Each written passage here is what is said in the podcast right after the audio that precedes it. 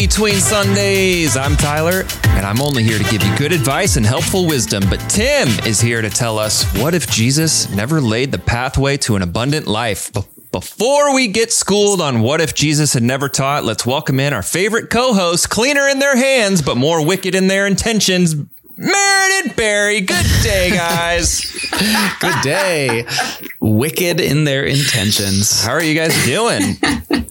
It's been a few weeks. It has been a few weeks. I was off last week, so yeah. I'm feeling. so. Marin and I just canceled it.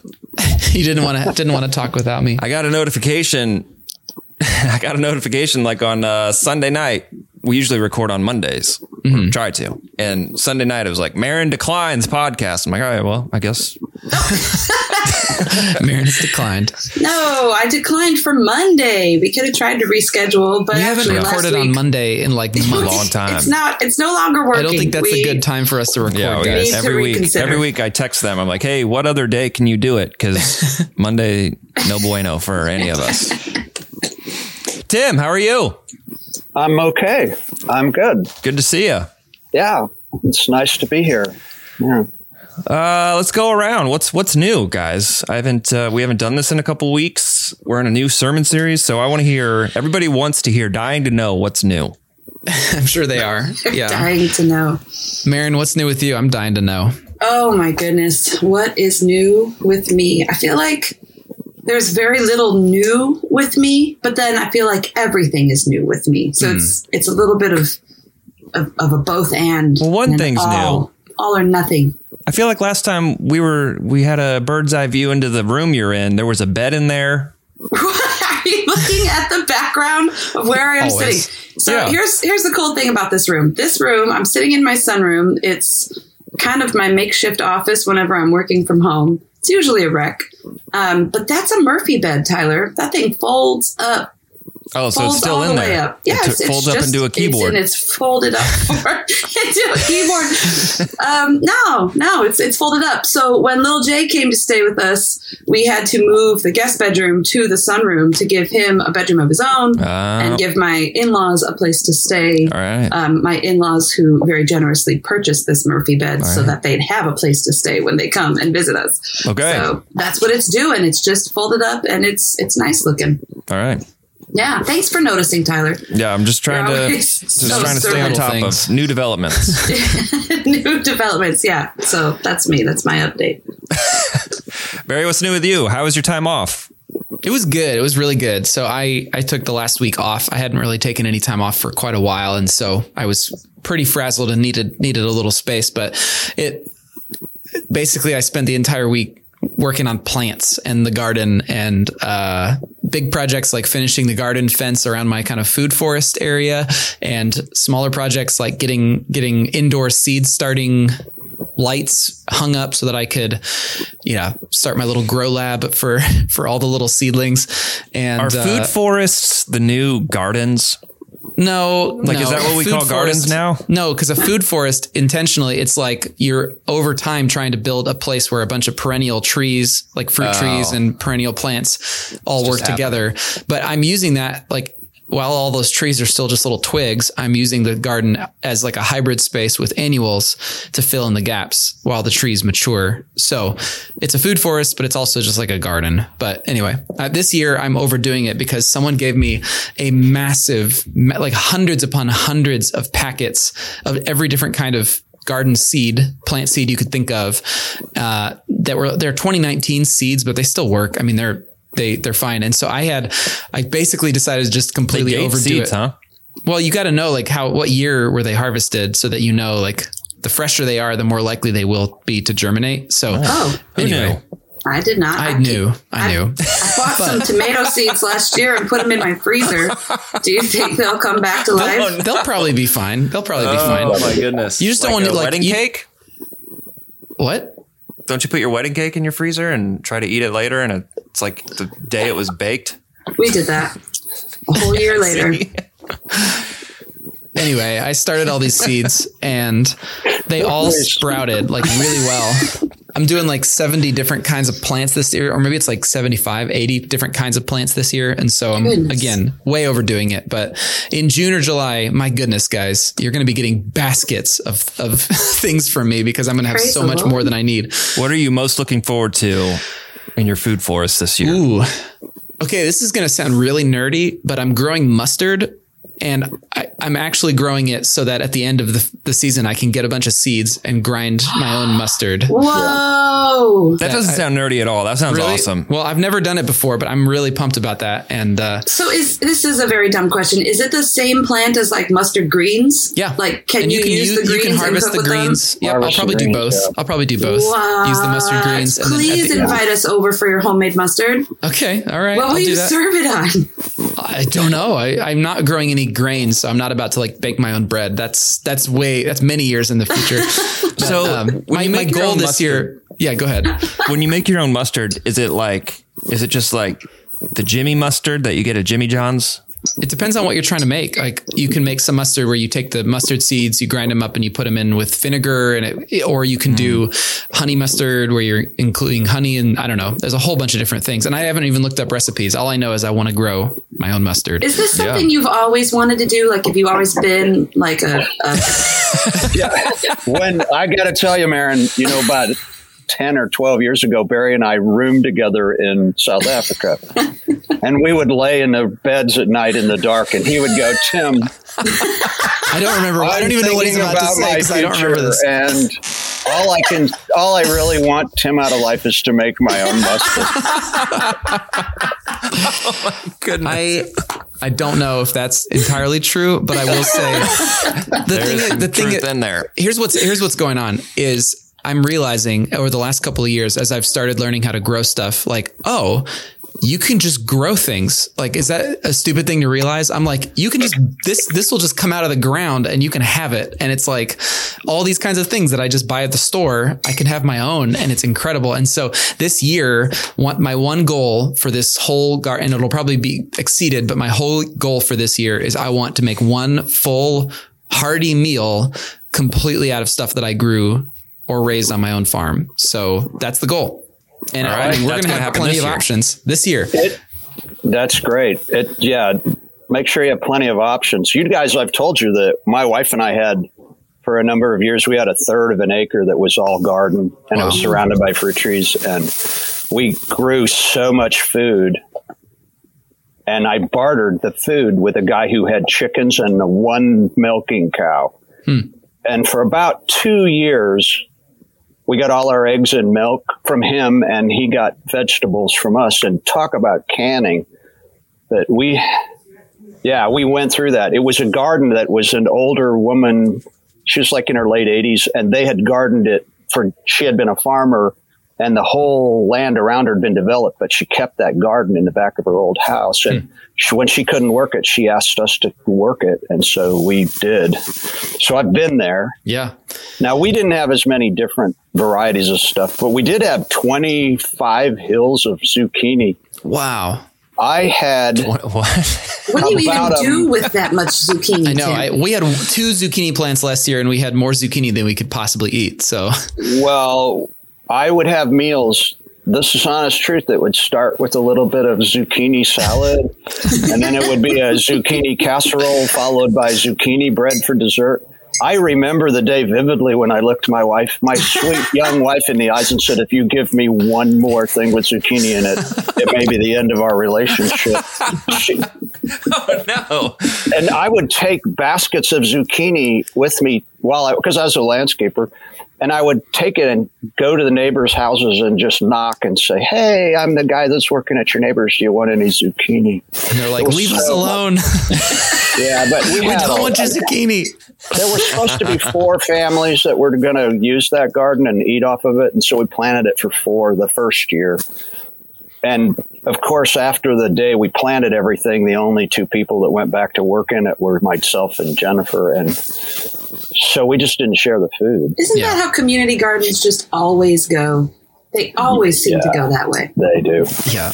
The cool thing with us is, it, you know, we'll obviously have more than we need. We'll have an abundance, but we actually, we, we can give fresh fruits and vegetables to our chickens and our bunnies. It's like it's extravagant. Like you're supposed to give Your them like pellets. Marin and Tyler. Well, of course, you guys Yeah. will get some too, but I'm just saying, like, this began last year, but it'll be even more true this year. Is that we will literally pick a zucchini fresh off the ground, break it in half, throw it to the chickens. It's it's over overkill, but it's like the whole thing that we're trying to create is a little mini Eden where there's so much abundance that hmm. everything, every creature, every human is is has more than enough. That's kind of what we're doing. So, What was the thing you posted a picture Oh This yeah. past- a couple days and Jerusalem it looked artichoke. yeah like who knew well you did but I didn't why, know why does that exist and it, i never would have looked at that if i had seen one of those in my yard i never would have looked at it and said i should eat this Well, well, I wouldn't have either, but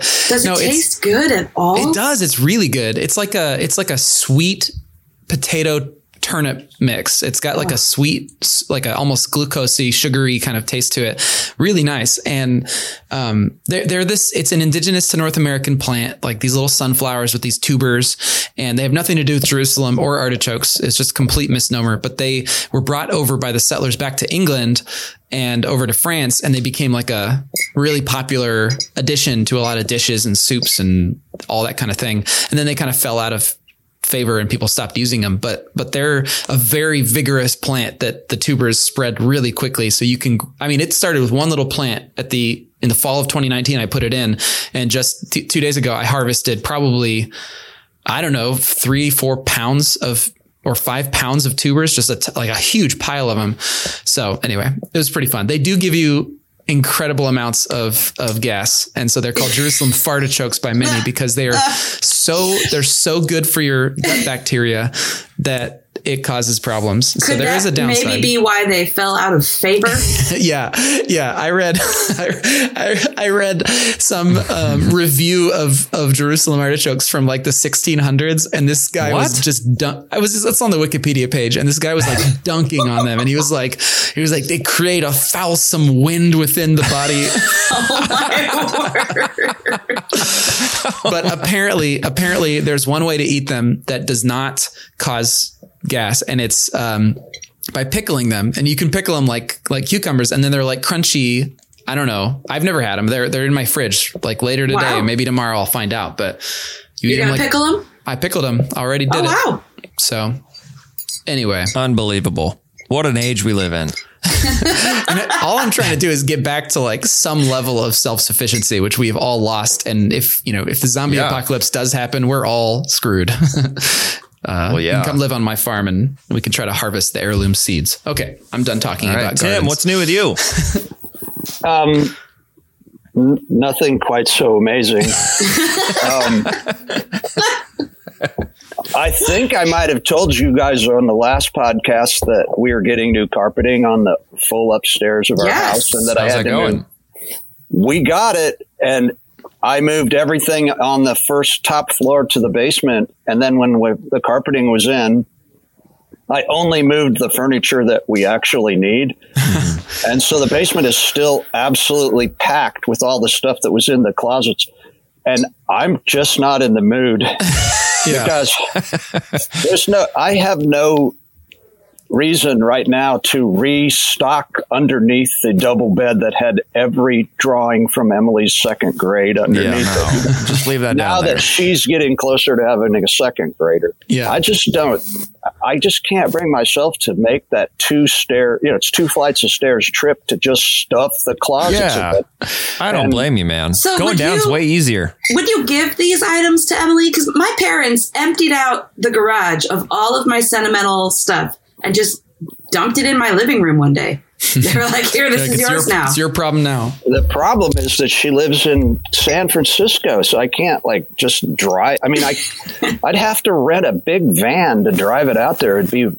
I, I, she's going to have to come here sometime and say yes, no, yes, Yeah. no. But when she comes, we've said that before. But when the kids come here, nobody wants to sit her.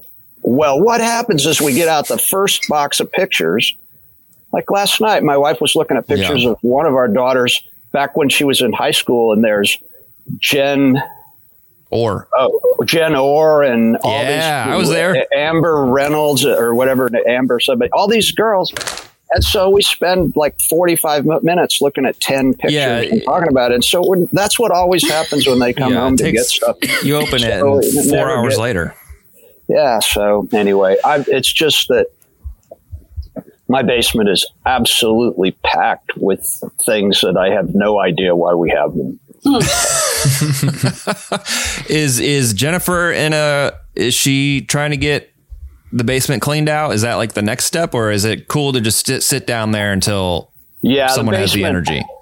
the basement has always been well it's really nice room it's a big finished room Yeah. and for a long time it was just a rock and roll band rehearsal space. Mm-hmm. And then it became kids playroom. Mm-hmm.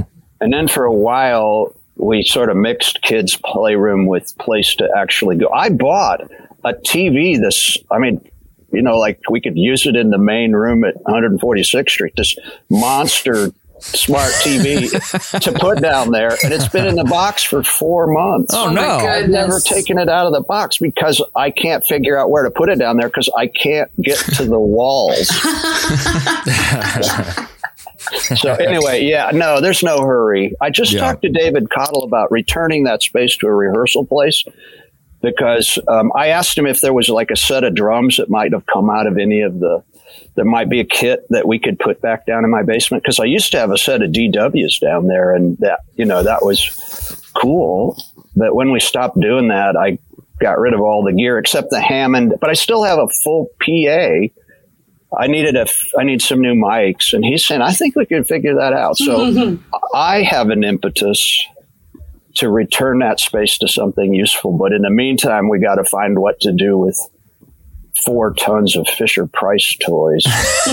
Well, good news because next month we're starting a new series called Tidying Up, where we're just going to start doing spring cleaning projects, I guess, and maybe we can send some people over to your house to take some of that stuff off your hands. Tim, I think you could keep like a video diary and just keep Yeah. us updated on your progress as you Tim's inch your way closer to the wall. stuff. But better than that, I got my wife a new car. So I mean, that's Oh, used, yeah. but yeah, it's Great. used. But she's got a new Honda Odyssey. We had one Ooh, that was 15 years old, an Odyssey, and it had 200,000 miles on it.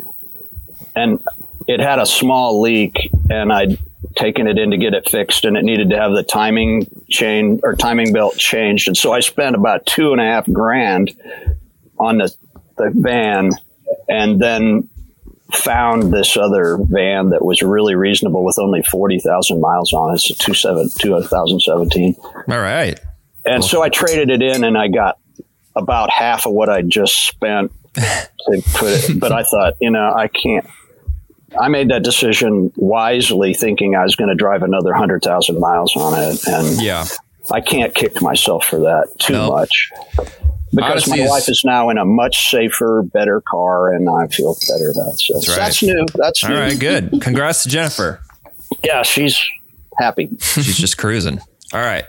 So we are in week two of our sermon series, What If, where we're asking questions like, What if Jesus was never born?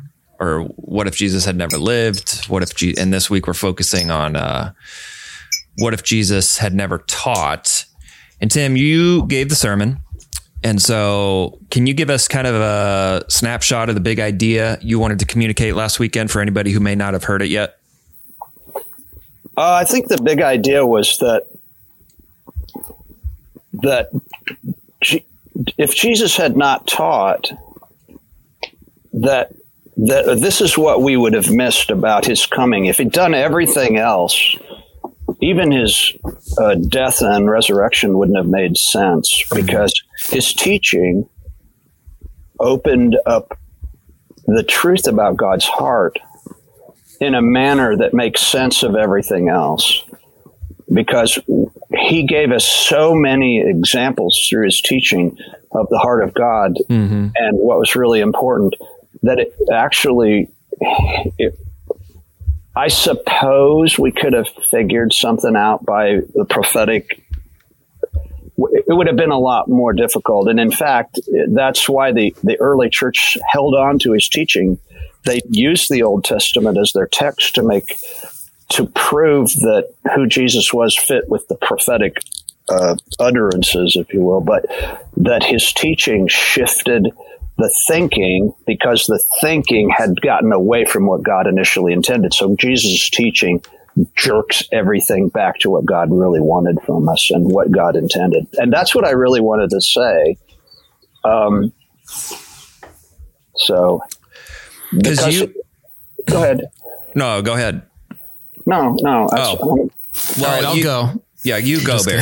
no, just Yeah. kidding. um, one of the things you illustrated at the beginning is he wasn't the only guy going around saying he was the Messiah, and he wasn't the only guy going around teaching. Obviously, the, there were other people doing this, and Right. so um, I guess one of my one of my questions, and you answered this in your sermon, but one of my questions was, what separated his teachings from every other teacher back in the day? Um, because if there's a lot of people doing the same kind of the same thing, what separated, what made him stand out in the moment um, from other from other folks? his um, other teachers and now remember that other people who claimed to be messiahs did not come as teachers they came as um, political nationalist figures who were trying to they were not interested in changing the they were actually trying to drive everything back so that the notions about how the law should be obeyed would be ubiquitous throughout Israel without the overbearing uh, presence of the Romans Yeah, or the Greek culture. And so that they were not teaching, but teachers at the time were primarily interested in, they did not speak with their own authority. They spoke with the authority of those who'd come in the past, and they were more interested in maintaining the status quo, the wisdom and the following of the law from the past. And so they they're, they were discussing things and teaching things, but they were all trying to just build on a foundation that didn't really change the givens. And Jesus changed all the givens. Hmm. And that's why they say, I mean, why people say, man, he's, we've never heard anything like this. He talks like he's has his own, he's got authority from someplace. yeah. And so that's the difference. Were people in the moment were they were they paying attention to his teachings, or was it you know was it after he died and rose again that people were like, wait a minute, uh, he taught some pretty good stuff. Now I get it because the disciples, I guess, at least my perspective is they're kind of known for not getting it when he would say stuff. But if there were a bunch of teachers or rabbis um, in the moment, is it simply that he was talking about selflessness and an abundant life? Um, because there were hundreds and thousands of people that were just following him. Was it something he was saying specifically, or was it was it his presence in the moment that kind of stood out to people? Well, all, all three synoptic gospels, Matthew, Mark, and Luke, all mention that people were astounded that he taught as one having authority, not mm-hmm. as their not as the scribes or the other the other teachers. He had authority and when he spoke, things actually happened and he could drive out demons and all that stuff too. I think they were paying attention. At least enough people were paying attention. Somebody was writing something down. Yeah. Or I- and I don't know whether they wrote it down before or after. I don't know whether they had a big conference like three months in and said, "Let's start writing down everything we remember him saying." But that's not unusual for uh, people to write things down post. Yeah. And and the other thing is that there, it's pretty clear that they were trying to be as close. I mean, the way they quote Jesus is a little different place to place, but it's it tends to be close enough that we know they were listening well enough to get the bigger ideas, and and also the fact that they are a little different just shows us that different people were remembering things a little mm-hmm. differently, which is fine. Yeah. And I'm assuming, I mean, if you if if you were to just teach like all the teachings of Jesus back to back, and it'd probably take you a few hours to to read them all. But he spoke, he taught for years, and in many different places, and probably repeated the same teachings, Same things, yeah. dozens, if not hundreds of times. And so, after all of that, you, you know, everybody understands, everybody remembers the parable of the whatever, you know, and so they mm. could capture that. Mm. Mm-hmm. Right, and and that also the the assumption is that Mark translated Peter's Aramaic into Greek and Latin as he's traveled around and preached. And so he probably translated the same stories hundreds of times as he followed, as he traveled around with Peter. And so by the time he got around to writing it down, he'd pretty much memorized everything that Peter was going to say. And yet, when Matthew, who was with Jesus, goes to quote Jesus in his gospel, he tends to pretty much follow exactly what Mark remembered Peter saying. So it must have been accurate enough that Matthew didn't feel that he had to do too. I mean, there are some places. There's like the one place where Jesus uh, says to that lady, "I don't want to give stuff to the dogs," and there's some there's some stuff in there that's just a little bit different, but it's more it more is not about what Jesus said so much as about the the way that the audience might respond to the whole situation. I think it's all interesting stuff, and I feel pretty confident that his teaching post the resurrection was important because suddenly it all made sense you know yeah. and and so they they wanted to but again that's not unusual yeah for for in the ancient world for people to write down what someone said after they die mm-hmm. so the thing i keep thinking is that jesus jesus's teachings when is when um, when people encountered him, there was something obviously different. And Matthew says that the people who uh, sat in regions of darkness and shadows of death saw light spring up when Jesus showed up. So he obviously made people feel different by by his presence, and that was alluring and compelling. But when he opened his mouth, he like Barry, you said it. He spoke with authority people heard him speaking about the character of God. Tim, the, the biggest, one of the biggest ter- takeaways for me, Tim, is is he was speaking about the character of God in ways that felt like for people that were sitting in darkness or uh, within shadow of, uh, they it felt like finding water in a desert. It was it, like not only his presence was compelling and alluring, but when he opened his mouth, it was like so refreshing.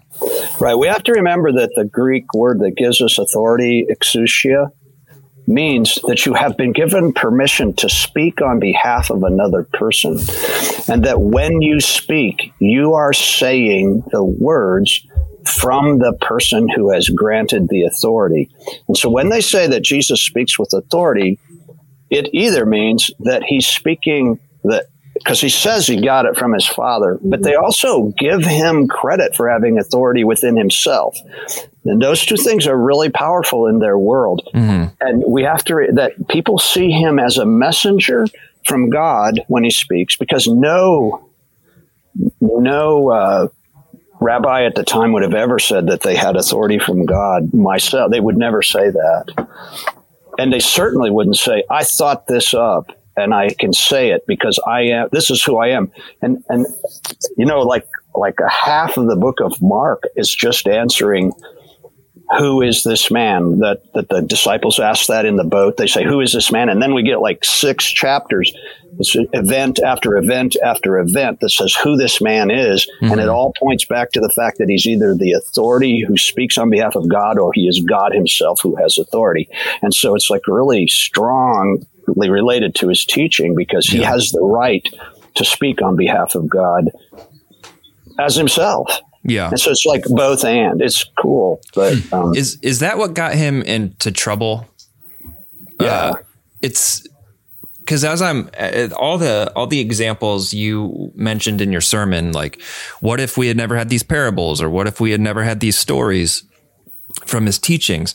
And I was I was listening to this and the the self giving love and um, if if that's the overarching theme and abundance of life, it it struck me maybe for the first time like Rome wasn't real like Rome wouldn't have been threatened by that message, right? But they would have been threatened by the people who were following him kind of interpreting right, that they were not afraid of all of the pretenders to the mess- messianic claim. Or they, there were you should go back and read Josephus when he talks about the fact that, like that dude that I said that he said the walls were. Um, The 30,000 followers guy. he had 30,000 followers. Now, we don't know if Josephus was exaggerated or not. That seems like a huge crowd. But, but the Romans, they didn't kill him.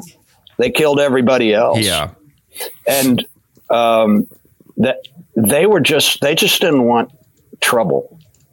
and it, it it's it's helpful to think of if you're thinking of like empire and what it what Israel was to the Romans. Think about like Afghanistan today or you know it we we have now been in Afghanistan as Americans for longer than any other war and it's because there's a group of people there insurgents who will constantly fight back they'll constantly undermine they'll constantly do whatever and so we are required to put military presence there unless we want to let the country just go to the insurgents. And so that we're stuck in this quagmire that lasts on and on and on and on. It's similar to that where Rome had conquered the world. They were the, the top dogs. They had peace everywhere, but then there kept being these agitators and these insurgents and these little rebellions that kept springing up. Mm-hmm. And it, it was like, boiling up and boiling up. And by the time of Jesus, it had gotten to the point where they were legitimately, they're like, we're going to brutally execute anybody who, who who's going to be one of these insurgents and we're going to make everybody see it and like that Well, that's yeah, that- where where Jesus was at the time is he's coming in speaking about a kingdom speaking about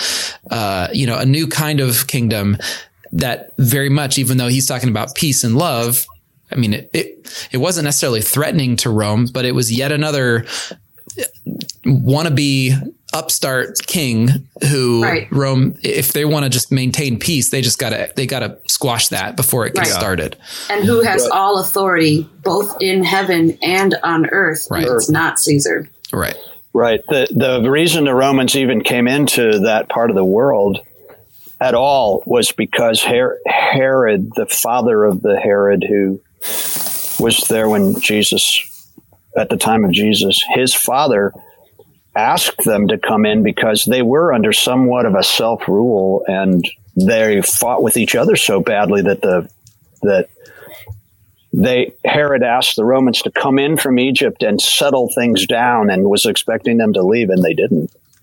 Mm-hmm. They just stayed because it was such a mess. We don't yeah, they were not bothered by all that messianic stuff. They're more bothered by people who just raised a big stink. And this was on the fringes of the empire too. It was Barry's absolutely right.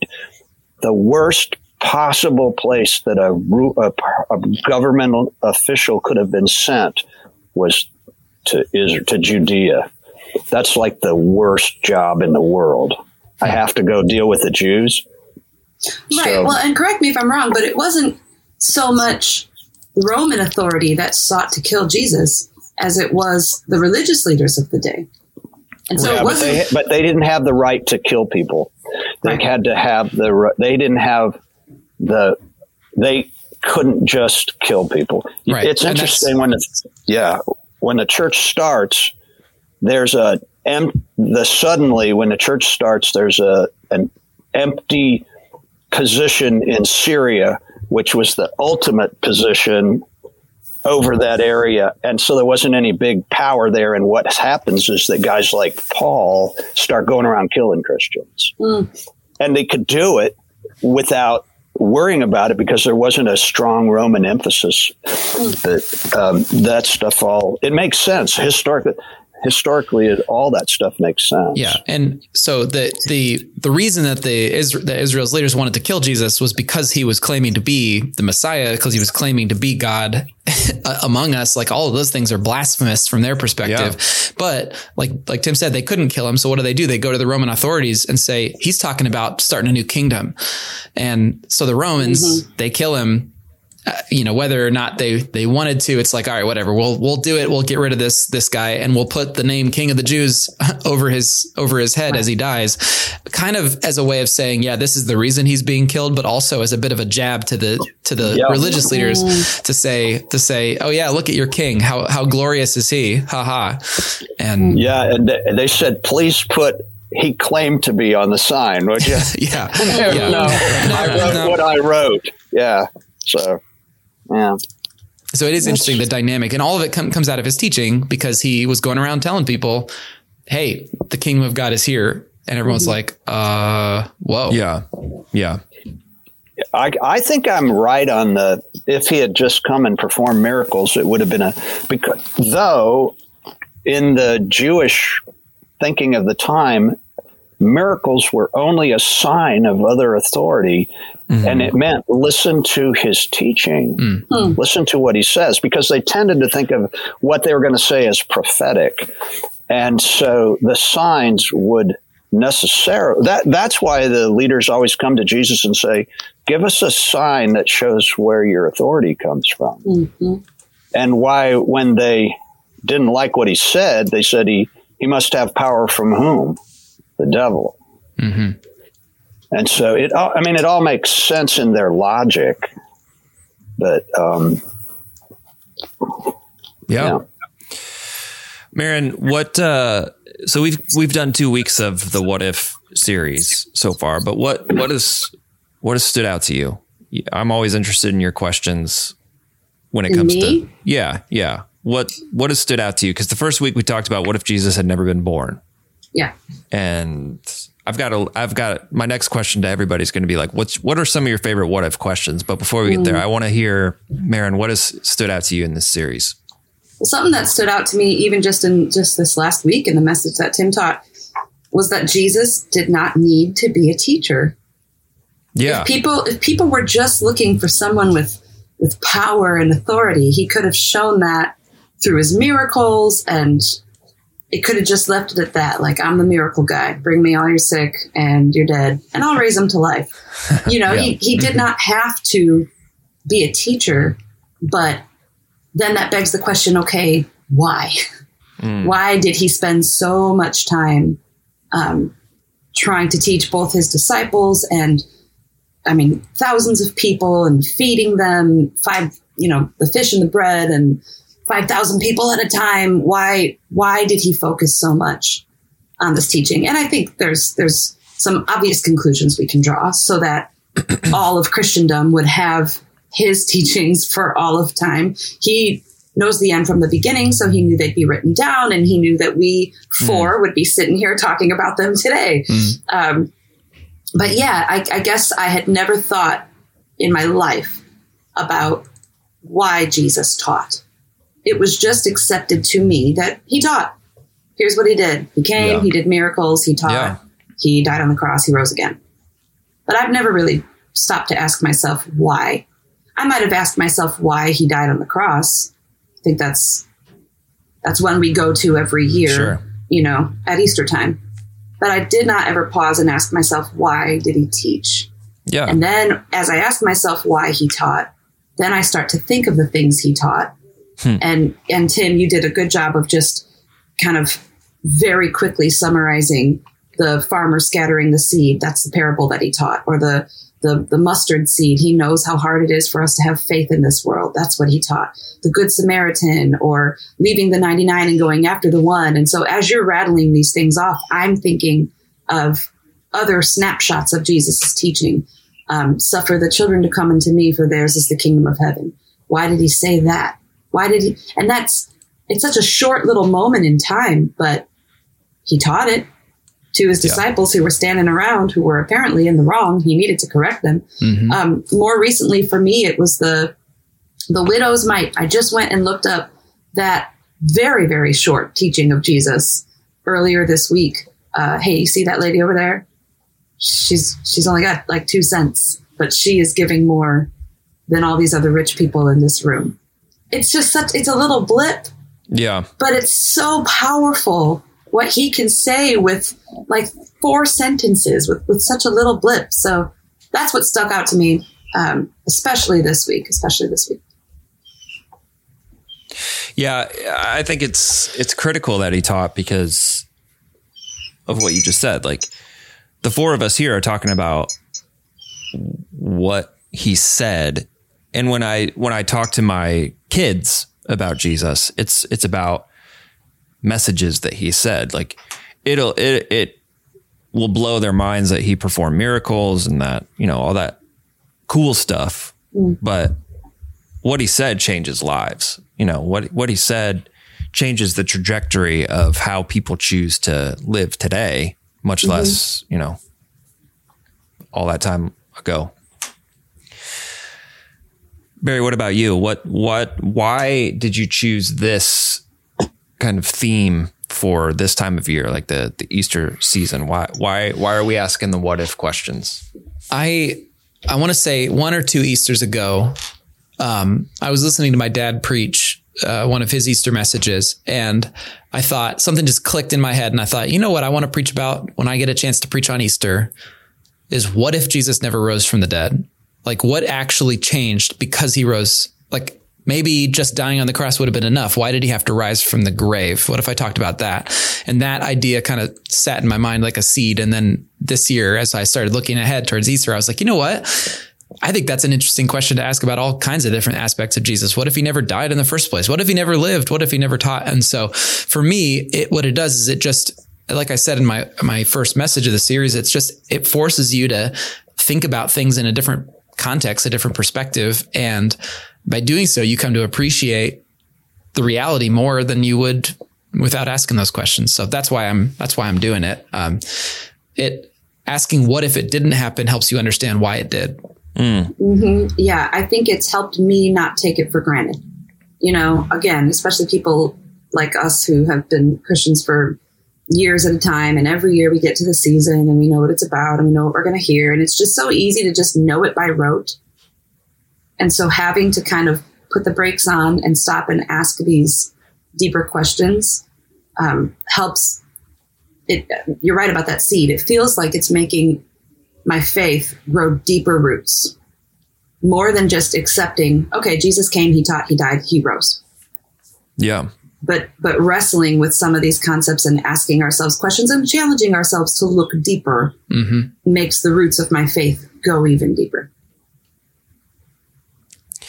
Are you guys are you guys what if people like just generally like do you think about the past and like what if yes. I had never met this person or what if I day, day gonna, of my life. Yeah I will say that uh, can I talk about that for a second? Yeah please. Can I I think about it all the time? And um but I'm old enough now that I actually have this massive perspective on the what if yeah yeah well I was I was let's see my wife and I had come home from England. She was pregnant with Elizabeth, and we had two little kids. And we'd sold literally everything to go to England and had to come home a, two years earlier than we thought we would. And that's another story in itself. But I, hmm. But I didn't know which what, in, which involves rescuing sheep out of a burning building. Yeah, I, yeah. for another day. another day. I um, yeah. I wasn't sure what was going to happen, and we didn't. Ha- we we'd come back and we'd gone into my mom's house just to try to get our bearings, and my father had built a new house in Noblesville, and he was going to move into it, and out of the blue, one day he said, "Would you and your family like to live in that house?" Hmm. And I said, okay, we'll move in if we can move in this weekend because it was like a Wednesday. And I was because I thought he'd change his mind. I thought, I mean, he built the house for himself and his new wife, and they were going to live in it. And so we moved into that house. And when we moved into that house, it put our children into the Noblesville schools. And when they went into, and there was no thought in my mind to live in Noblesville at all. I was an Indianapolis guy. And the result of that was that my former neighbor, who was now the Noblesville swim coach's daughter, was on my daughter's soccer team. And she said, Why don't you try out for swimming? Well, I would have never thought about my kids being swimmers, but swimming opened up. My daughter went on a full ride to USC and she became a lawyer because of the connections that got there that got her into law school. And my wow. son is the coach of the Wheaton College swim team.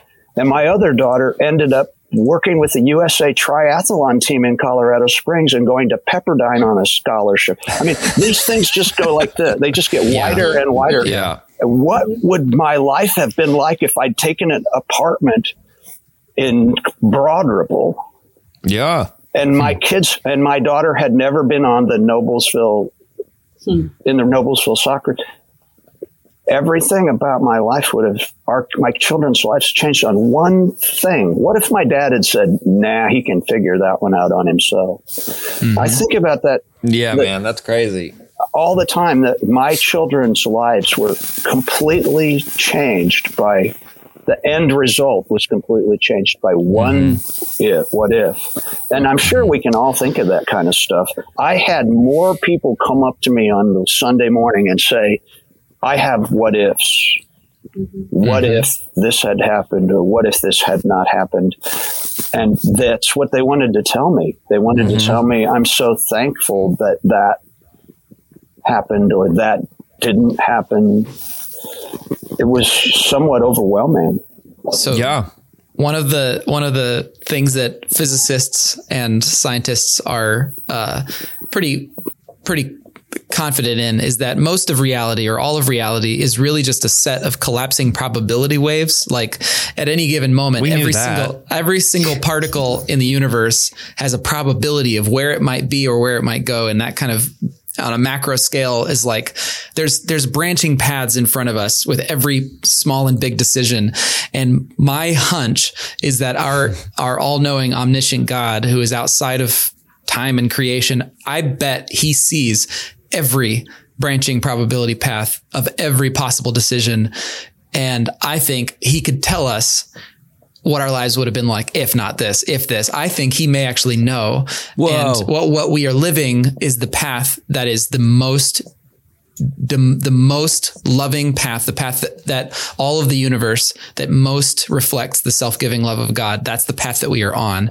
And, and this is getting really huge. But anyway, that's what I, that's the way I think about it. And so like, there's a, there's another universe or there's another path where my mom did not sign me up for auditions to join the show choir at North Central. and so there's a there's a universe where I'm like a professional French horn player and who knows what my faith would be like or any of that. Like there, there's a universe where I didn't drop out of college at Moody and go off to live in Kenya for a year. Like I'd probably be selling insurance or something at this point. Like if that was the case, like, but the, I just imagine that God knows all of those mm-hmm. and sees all of those. And so yeah. I love asking what if, uh, cause that's the kind of thing that I might even start my sermon just kind of musing on that a little bit this weekend. We're all Marin, just, what about you? You ask every day. You said we're all just riding the probability wave. That's right. We are, just and you look coasting. behind it, behind you, and you see all the collapsed probability waves of the actual what actually happened. But in front of you, it's yeah. all just branching paths. I can waste entirely too much time if I think about the what ifs. And I I'd mentioned this the last time I gave a message at Grace.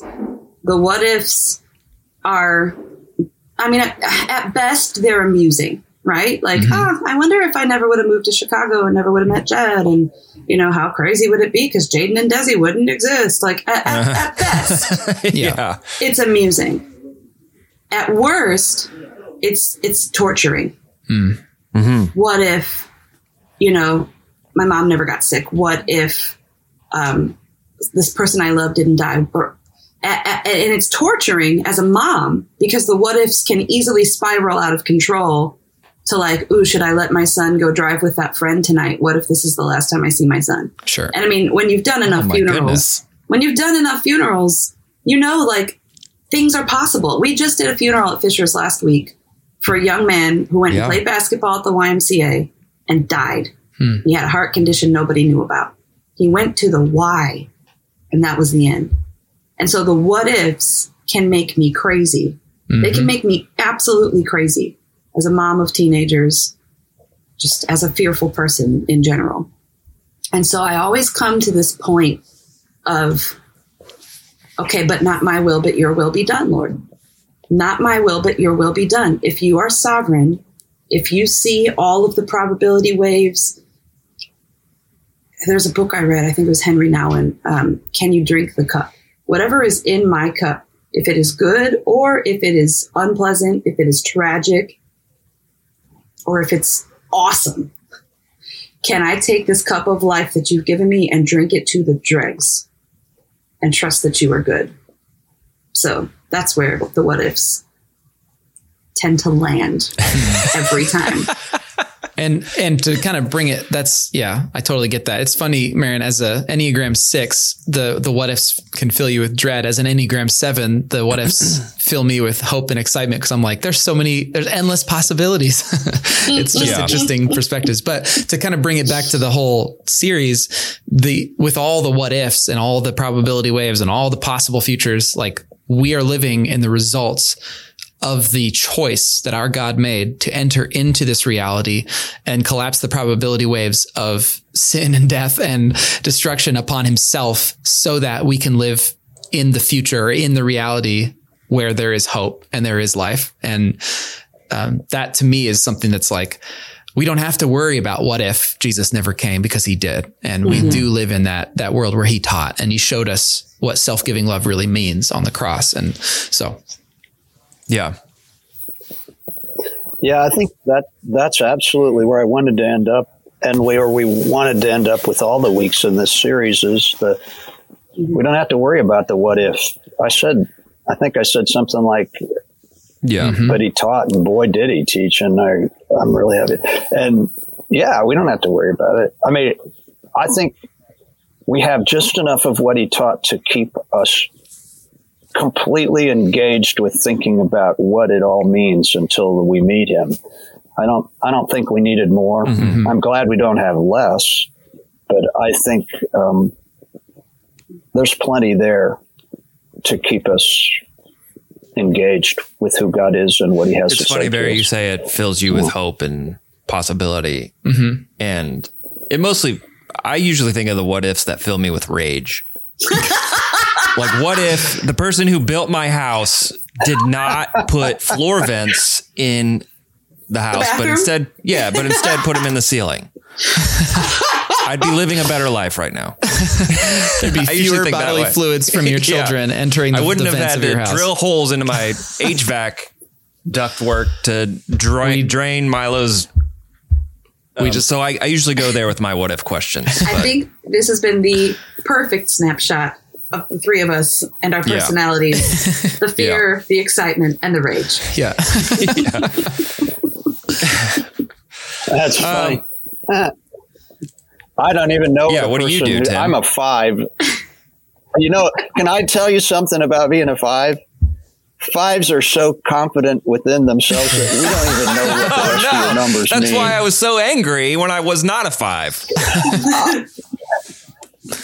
Well, I, it's honest truth. I, I don't know what those numbers mean. Yes, I don't. That's so good. I've tried to learn it.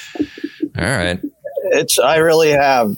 It was like yeah, it's like trying to memorize the capital for Greek anything. letters that you never use for anything because they're never.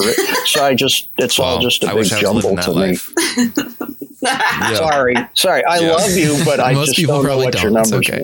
mean. Uh, Tim, thanks for giving us that message. The series is is good and provocative, and I'm excited to to venture through Easter with it. But uh, yeah, thanks for thanks for joining us today. Oh yeah, it's a joy. And I, I do want to say one quick thing, and that's that Barry gave me a synopsis of what he wanted that message to be, and it was one of the most cogent, clear synopsises I've ever had had given to me in all the years I've been a pastor. And I actually took hunks of it and quoted him. And I think he needs credit for that because I don't know that I would have gone where I was going fully had I not had that one paragraph that said what he really wanted Wow. our people you, to hear. So I think I need to wanna give go him back and that read that credit. I don't even remember what I said. I got I'm gonna go look Thank that you. document up. Well, I hmm. said exactly what you said. There was one part hmm. Where I, I just read it wow. because it was so good. So anyway, Uh, where do we it. head next? What's the next question we're answering? We are breaking protocol, guys, because next weekend, this coming weekend is Palm Sunday, but we are talking about the crucifixion. And I know that's against the rules, but it has to happen. So it's happening. Uh, we're going to not talk what about if what if Jesus rode in on a donkey? What if he never what if he rode in on a war horse? Uh, what if he rode in on a, Whoa. in, a in like an SUV? People would have been like, What? What? anyway, Goodness. um, Yeah. Yeah, he would have said the future's bright, guys. Um, Look at no, this. we're talking about what if Yeah. Jesus never died, and I think I don't know. I'm I'm I'm both nervous and excited about this particular message because I think it's a it's a chance for us to to really grasp what the crucifixion was beyond just some of the I don't know the sort of easy catchphrases that we go to and and really trying to understand how did our how what is my life how is it different because of that historical act and that moment in time what changed on you know at 6 p.m. on Friday, the original Good Friday, like what actually changed in our universe because of that? And that'll be, that'll be something I think is going to be engaging for us to talk about. Wow, good. Yeah, so Easter's basically one week away, and uh, we want you, friends of the pod, to join us in person or online. We're excited to gather uh, to celebrate the fact that not, not only did Jesus teach and he died, but he rose again. And so bring people with you. We want people to, to come hear the message of hope because life is the the message of life right now is needed kind of more than ever after we didn't get to gather for Easter in person last year and you know the it it is sunny out and it, it feels like there's a Amy said it last week at 146th Street it kind of feels like stuff is starting to awaken a little bit mm. And so bring people with you and uh, we'll we'll celebrate Easter and have a have a big celebration so with that Marin will you please send us out Sure thing. Do justly, love mercy, and walk humbly with your God. and we'll see you on the other side of Sunday.